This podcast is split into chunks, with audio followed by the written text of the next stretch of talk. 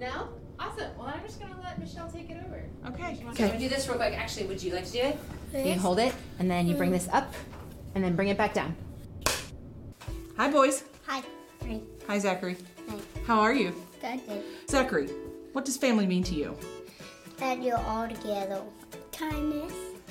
Loving people. Loving people. Yeah. Around what else? you. Around you. Family is about supporting each other. Through the thick and thin. Family means you're not apart from yourself. Family is is agape love, unconditional love that knows no bounds, and it's it's evidence of God's love for His family and His church. What does family mean to you, Austin? Um, it feels like home. Family Hanging out with each other. hanging out with each other. I love that. I guess here at North Shore we've got a lot of that uh, kind of family too, through the young adults ministry and then even through student, student ministry. ministries.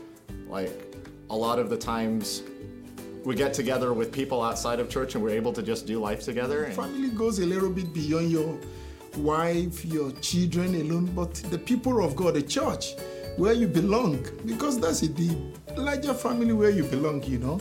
I haven't had much of a family most of my life. My wife's family has been pretty much it. They've really taken care of me just as if I was their own son, and I really appreciate that. Miss Michelle, what does family mean to you? You know what, Olatunde? I'm so glad that you asked me. It's love, it's respect, it's being there for one another, and it's just being in the moment with them. Good job. High five, girls. Saying nothing. Zachary, high five. Thank you. Thanks, guys. That was so good. That was hilarious. That's funny. Say bye bye. Love that. Good morning, everyone. Uh, I'm Tyler. This is Tommy. We have the same shirt. I hope at some point this morning uh, you can get over that and we'll be okay. Uh, we are a couple of the people representing student ministry this morning, and as we continue uh, this adventure called Family Month, uh, that to us spoke of uh, more fun with more friends. So, for our intro this morning, we wanted to uh, share some of our friends with you and do a couple things together. So, uh, can I have all you guys come up? We got the, the Reistrums and, and then we got these jokers over here. And um, as, we, as we continue unpacking what Ohana means, is that game show music? Yeah, it's our game show music. I don't know if it'll pick it up. It's not gonna work. Um, Perfect. we are. Let's see. You guys grab this mic. Let's see. Yeah, Pat, got let's see. Pastor one. Pat, Pastor Rick, you head over there. That's your mic. We're uh, the going through Reistrums, that's your Ohana and what that means. And so this uh, passage for us this morning, as we unpack Ohana, is going to take us to the story of Joseph in the Bible. Um, the one, the first one in Genesis. So we're going to do a little trivia that Tommy's going to lead us through about Joseph. And go ahead and take it away. Thank you, Tyler. I appreciate your introduction. Uh, as he said, I am Tommy, and uh, we are going to have a little fun here. So, first, can we please give it up for the Reistrums? The Reistrums. And can we give it up for Pastor Pat and Pastor Rick? Yeah. The Lassard Marino. Uh, all right, it's time to play You Don't Know Joe.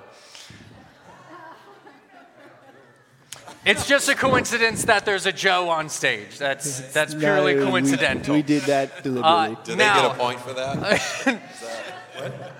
Do they get a point for that? Is- That's a disadvantage. yeah, they start with well, a they one start point with a point. Yes, advantage. that's correct. Uh, it's only fair. You guys have, you know, biblical training. I don't know. So we'll. Uh, uh, how this will work is I will ask a couple of trivia questions, however I feel like, and I will award points, however I feel like. So, uh, without further ado, let's do one. Um, let's do two quick warm-up ones. So this will be for uh, Andrea and Bella. Uh, just a nice little warm-up. In the story of Joseph, what gift did Joseph's father give him which made his brothers jealous? A coat of many colors, correct. All right. Way to go. 12.7 points for you guys. All right. Respect. Uh, I've got another little warm up here. This is for Pastor Rick. Pastor Rick, What country did Joseph eventually become the ruler of? Hmm. I will say. Does it start with an E? It does. Egypt.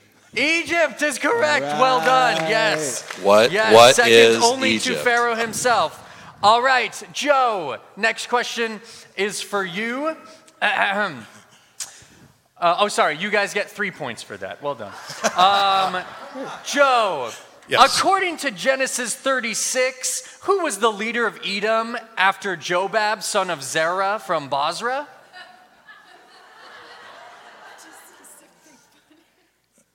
Joseph. Ah, I'm so sorry. So That close. is not right. Yeah, so close. It Sorry, was uh, Husham from the land of the Temanites. Wait, Husham from the land of things.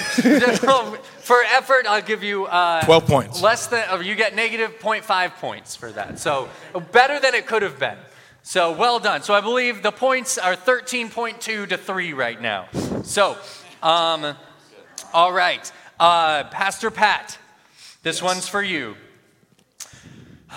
According to Pharaoh's second dream, the seven heads of grain were blighted, shriveled, and what by the east wind? Mm. Blighted. That's a good word. Hey, isn't it good? Blighted, shriveled, and withering. Oh my gosh. What, what is withering? You were so close. It was withered. Wow. Wow. I don't believe that. 12 Um, points. Wow, I'm getting some feedback that you deserve some points for that. So we're going to give 10? you four points. Well done. Well done. Okay, don't worry. All right, we're at the final question. Uh, Rick is going to need the microphone, and Andrea, you're going to need the microphone. This is the speed round, okay? One question speed round. Whoever answers correctly first wins. Quick math. Uh, 7.2 points. Okay? All right. And they, they would take the game. Okay, Andrea, Pastor Rick, here we go. Where did Joseph end up after he was falsely accused of wrongdoing in Potiphar's house? What is jail. jail? Andrea, I'm here, Andrea! wow, well done. Wow. Oh, that's amazing. Well, first, give give both of our uh, teams a hand. Well done. Uh, our winners go home with a brand new uh, Rubik's cube. Uh, technically, a Guanlong cube, according to the box. So, congratulations. Thank you so much for playing. Have a Thanks, seat. Thank you for catching us up on Joseph. Perfect. Wow. All right. Wow. Pastor Pat with the clutch. Withering. No one was supposed to get that. I know. I'm changing that for next Man. service. Uh, so obviously we are we're going to spend a little bit of time talking about Joseph, who kind of is the end of a really big story, the beginning of another story. So we wanted to really quick just catch up on how we get here. Uh, so if you have Bibles in a little bit of time, we'll end up in Genesis 43, 44, 45. We're going to do a summary of what happened kind of up till that point, how we got to Joseph. Yes, and let's start right real early, okay? So in the Bible, God chose Abraham to build a family through him and become a special chosen nation. Then Abraham had a son named Isaac, who eventually had a son named Jacob, and then Jacob had way too many sons, uh, 11 uh, or 12 altogether, and one of whom was Joseph.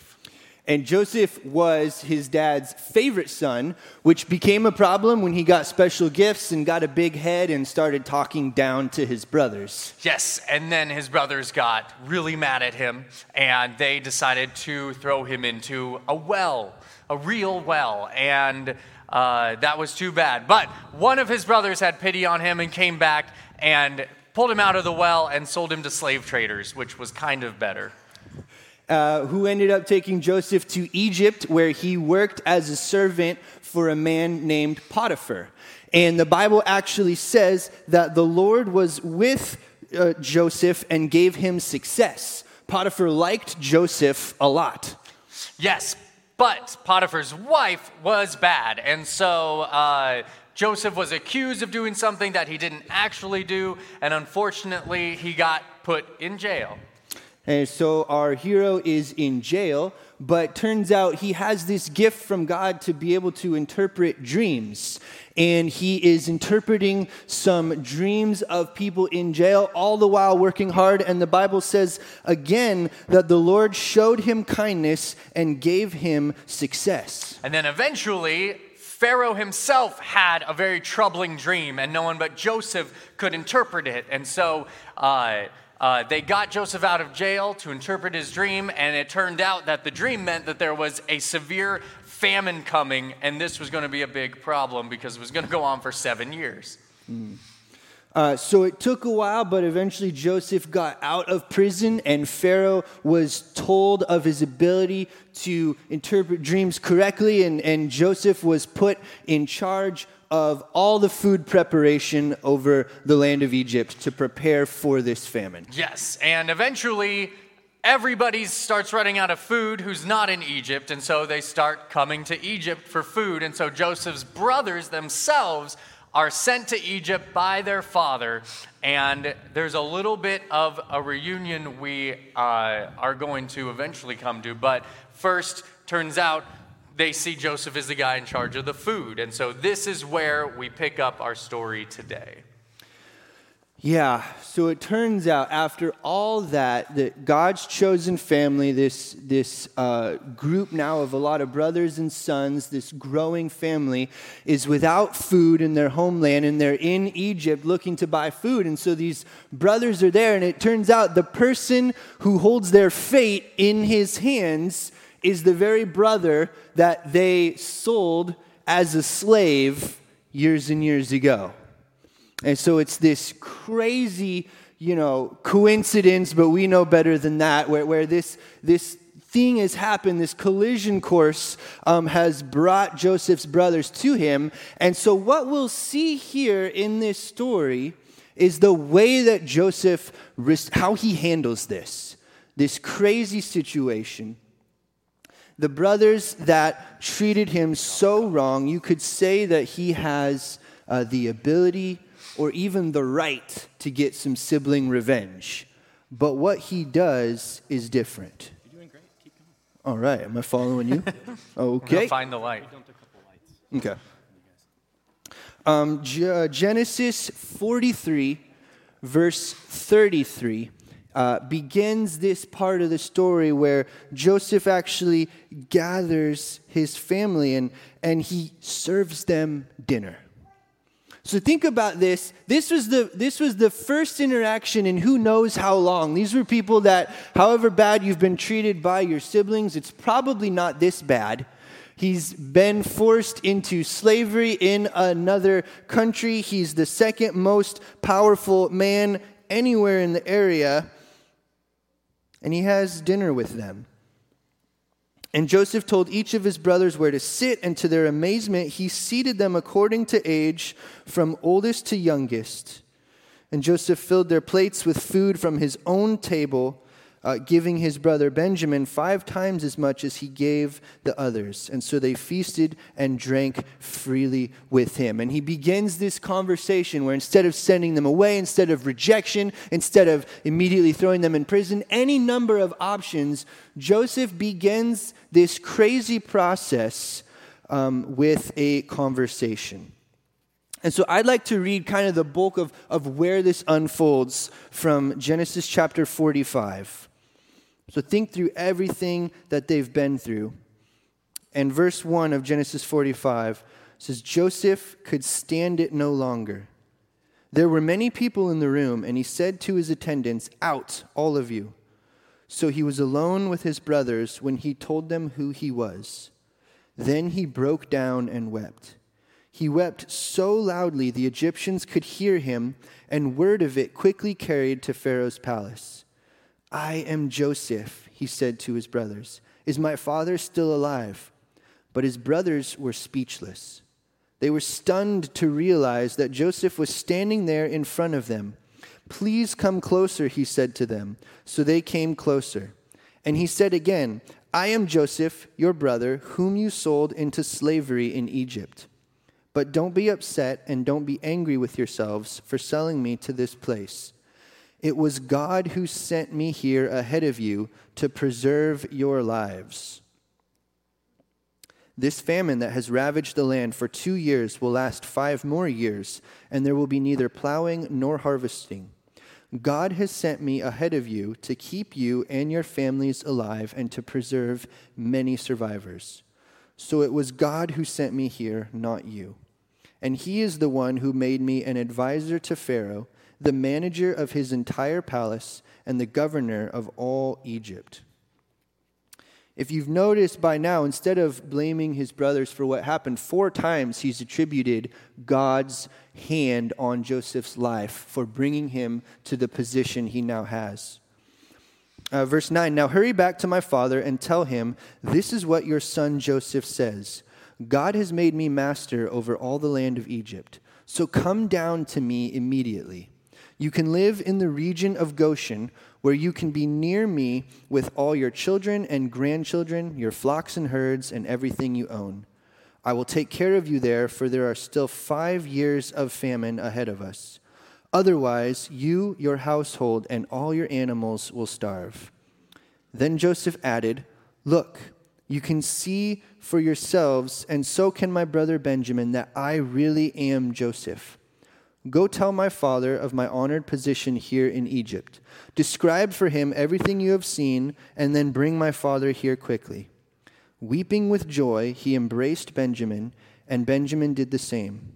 Then Joseph kissed each of his brothers and wept over them, and after that they began talking freely with him.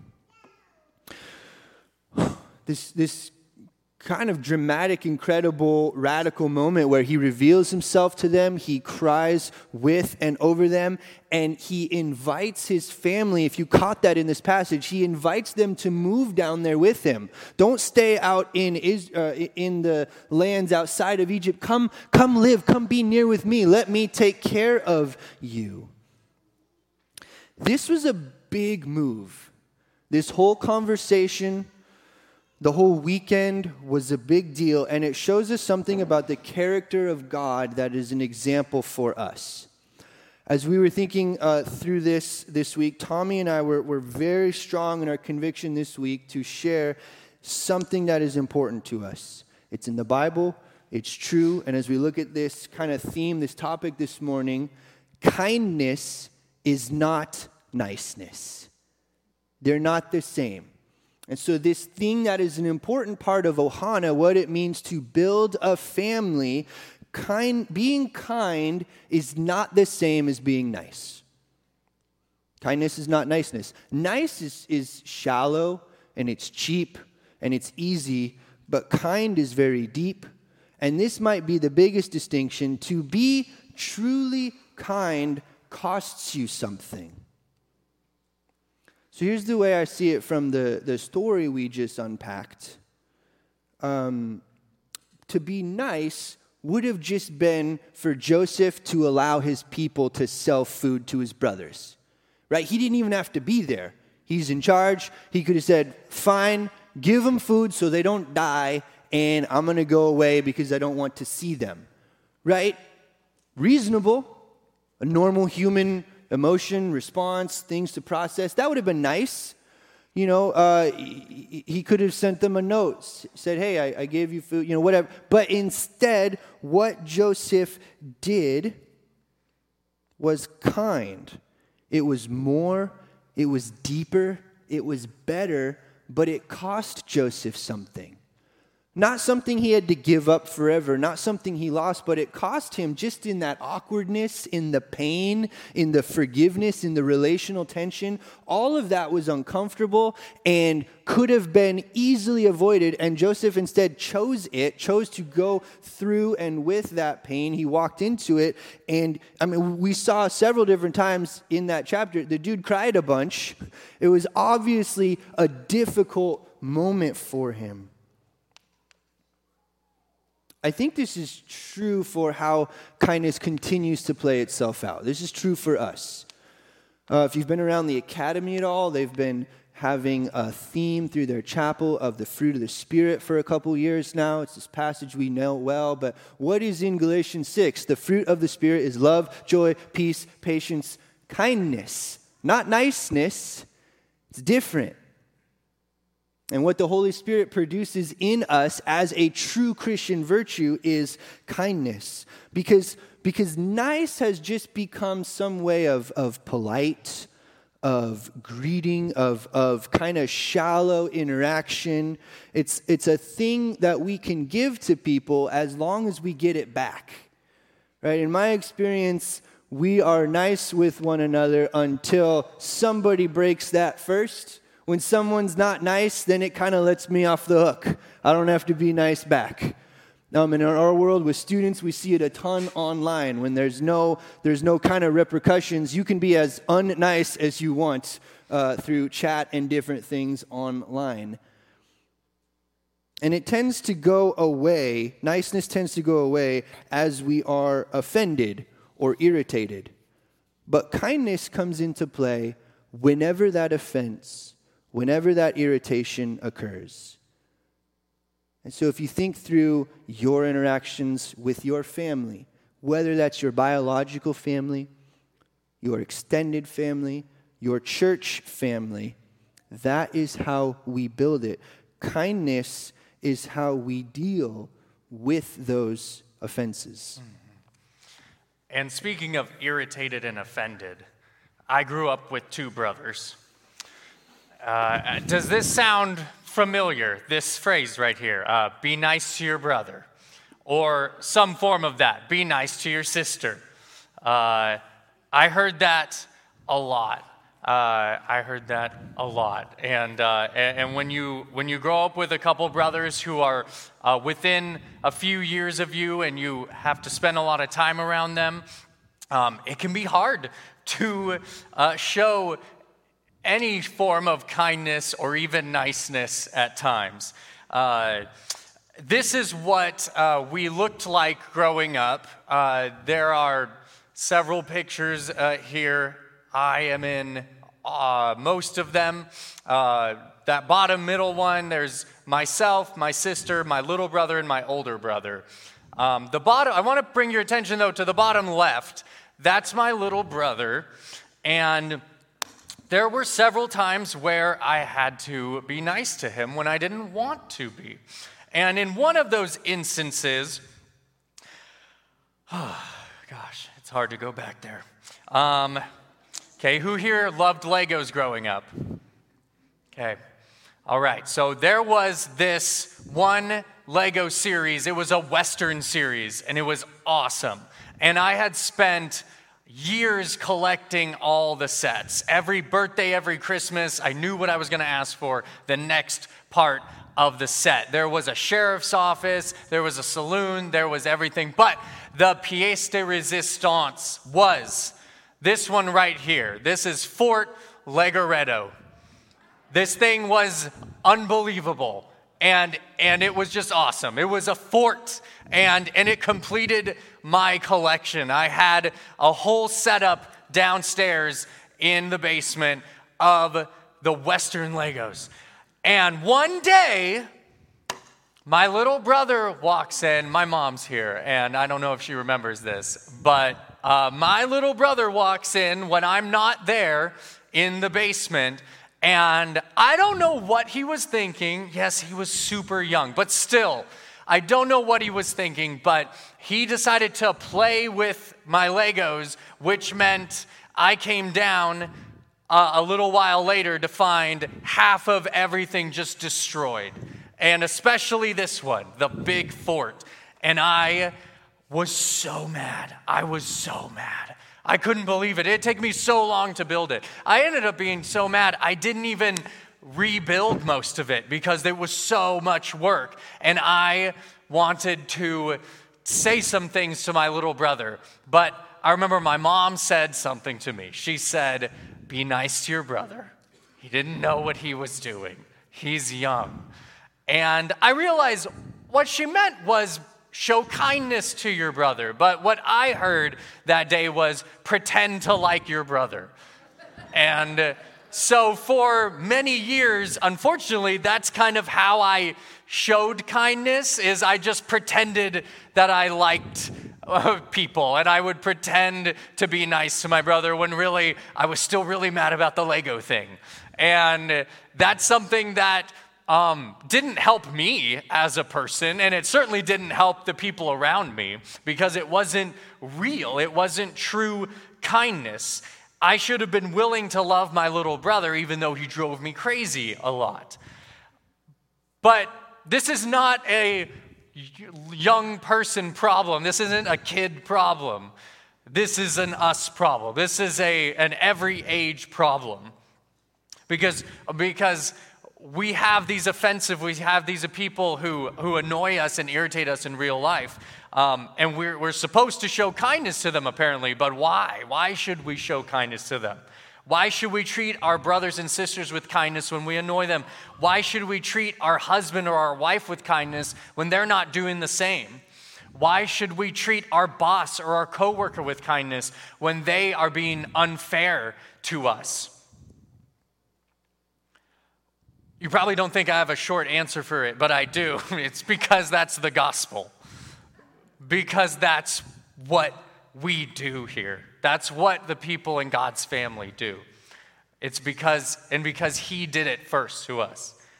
And because kindness is not fair, you won't find fairness in kindness. You won't find fairness in the gospel.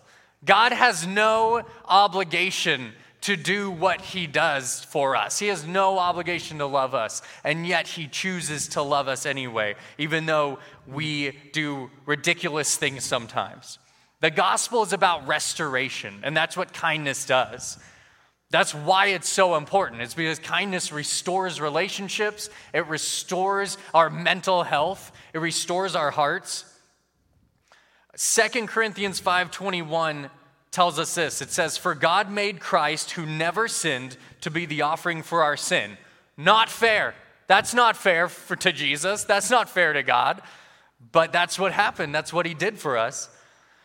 But here's the big part. He did that so that we could be made right with God through Christ. That God loved us so much that he showed us this major kindness because he wanted to make things good. He wanted to restore, he wanted restoration. So, so how, how do we make this happen in our own lives? God gave Jesus, his own son, as this offering, this kindness to us. I mean, isn't the least we could do to be kind to our brother? Isn't the least we could do be kind to our spouse? And it's still, I know it's not fair. Uh, I mean, and it's never been like, okay, well, now that they're being nice to me, I'll be kind to them now. Like that's that rarely works. And you know it because you've probably tried it. I, I, I've heard story after story from husbands and wives saying that, well, once my husband starts being kinder to me, then I'll start being kinder to him. Once God changes them, then I will change. And that story doesn't have a happy ending. The story that has a happy ending is the gospel. The story that has a happy ending is I will show this very unfair kindness, and however they respond is just how they respond, even if they're not kind back to me, even if they don't even accept my kindness. Whatever those relationships are in, in our lives where we're not getting kindness, that's the place where we need to give kindness the most. And that's what we're called to do as believers. That's what we're called to do because of who God is and what He's done for us. And we've seen an amazing example of this. The greatest example is the gospel itself. I love where this takes us um, because it takes us to the idea that kindness changes lives. And that's different than, than just something shallow. Kindness is so interesting and important in the Bible that it is compared to and tied to our own salvation. I'll read that Romans 2, verse 4 verse that's up there. Don't you see how wonderfully kind, tolerant, and patient God is with you? Does this mean nothing to you? Can't you see that his kindness is intended to turn you from your sin? Tommy's already set this up for us, but, but let's just lay it out. Here's the two things that I see in that. If, if, kindness is such a thing that it can turn someone from their sin, if kindness changes lives, there are some, some truths about it, and I think both of those are seen clearly in what Jesus did for us. Um, as this gospel story unfolds, the first thing that Jesus did was he came near to brokenness. And Joseph modeled a little bit of that as well, where his brothers who had betrayed him, treated him poorly, right, to, to be safe and free from pain would have been to stay away, but to show a kindness was to step into that. And Jesus modeled that as well when he came from heaven to earth to be around the pain and the brokenness and the messiness of human life. Jesus came near. And the second part was displayed on the cross as Jesus took on cost. Jesus went through something uncomfortable to demonstrate how sincere and authentic and powerful God's love is. Um, and as uh, the worship team uh, comes out, I, I, I want to just hold on to that thought as we see what Joseph did, as we see the ways this works out in our own lives, but, but most importantly, as we see the way that Jesus walked this out. Nice doesn't accomplish a radical life transformation. But in any family, right, biological or others, there are opportunities to stay away from the pain or to step into it, to avoid some word or some act that will reconcile, that will change directions, or an opportunity to step into that. And so, with Jesus Christ as both our example and our motivation, just this morning, we'd like to ask Would you join us in stepping into that radical calling of moving deeper into kindness? To take on cost in a way that builds family, that builds relationship, that apparently can turn someone from their sin as kindness changes lives. Let's pray together. God, we only know of this because you did it for us. You didn't leave us away from you, you didn't leave us as enemies of you. You did something about it and you demonstrated this amazing element of who you are. And it cost you something. And so, uh, God, help us move from shallow interactions to ones that reflect your heart. Thank you for going first in that way. We lift all this up to you. In your name we pray. Amen.